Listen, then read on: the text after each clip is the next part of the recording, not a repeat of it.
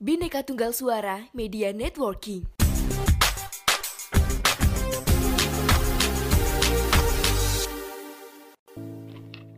Hai semuanya, kenalin aku Azalia. Apa kabar kalian hari ini? Semoga sehat selalu ya.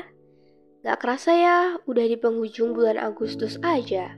Padahal perasaan baru kemarin deh kita merayakan hari kemerdekaan dengan kegiatan rutinnya gitu kayak lomba-lomba. Karena masih ada suasana kemerdekaan, hari ini aku mau ngebahas tentang merdeka berekspresi. Apa sih definisi merdeka berekspresi? Menurut aku, merdeka berekspresi adalah kebebasan kita untuk mengekspresikan diri, bisa melalui fashion, ide atau pemikiran-pemikiran, pendapat, dan seni. Tapi dengan catatan harus sesuai dengan aturan ya, supaya tidak ada orang lain yang dirugikan. Menurut aku, kebebasan berekspresi itu penting banget.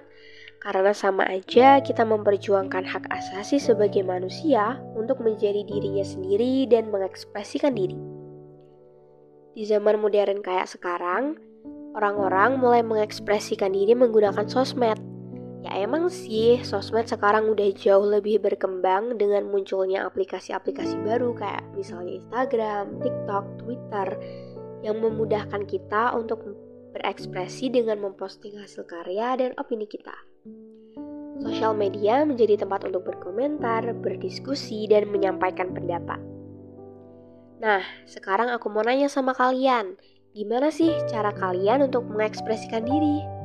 Kalau aku sendiri, cara aku untuk mengekspresikan diri adalah melalui fashion. Akhir-akhir ini aku emang lagi suka untuk nyoba-nyoba berbagai style atau mungkin bermain warna pada outfit aku.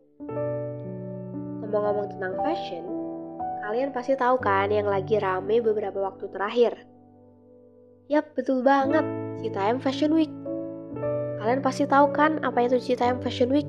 Itu loh yang ada JJ, Bonge, Kurma, sama Roy. Tahu kan?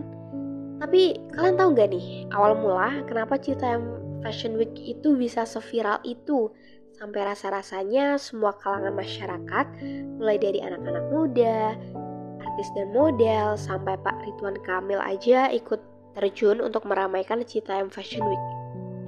Buat yang belum tahu, aku kasih tahu nih. Jadi, awal mula Citayam Fashion Week itu dari anak muda yang nongkrong di SCBD dengan gaya pakaian yang nyentrik sehingga menarik perhatian para konten creator TikTok untuk membuat konten wawancara dengan mereka. Citayam Fashion Week ini sebenarnya menarik sih, karena bisa menjadi salah satu media anak-anak muda untuk mengekspresikan fashion mereka. Tapi karena Citayam Fashion Week itu berada di pinggiran jalan sehingga dapat mengganggu lalu lintas di sana, mungkin langkah lebih baik jika pemerintah memberikan ruang publik yang memang khusus untuk mengekspresikan fashion anak-anak muda Indonesia. Oke, okay, mungkin segini aja pembahasan aku kali ini. Sebelum penutupan, harapan aku untuk Indonesia di ulang tahun ke 77 ini semoga Indonesia semakin maju, semakin jaya dan anak-anak muda di Indonesia semakin berani untuk mengekspresikan diri mereka. Sekian dari aku, terima kasih semuanya.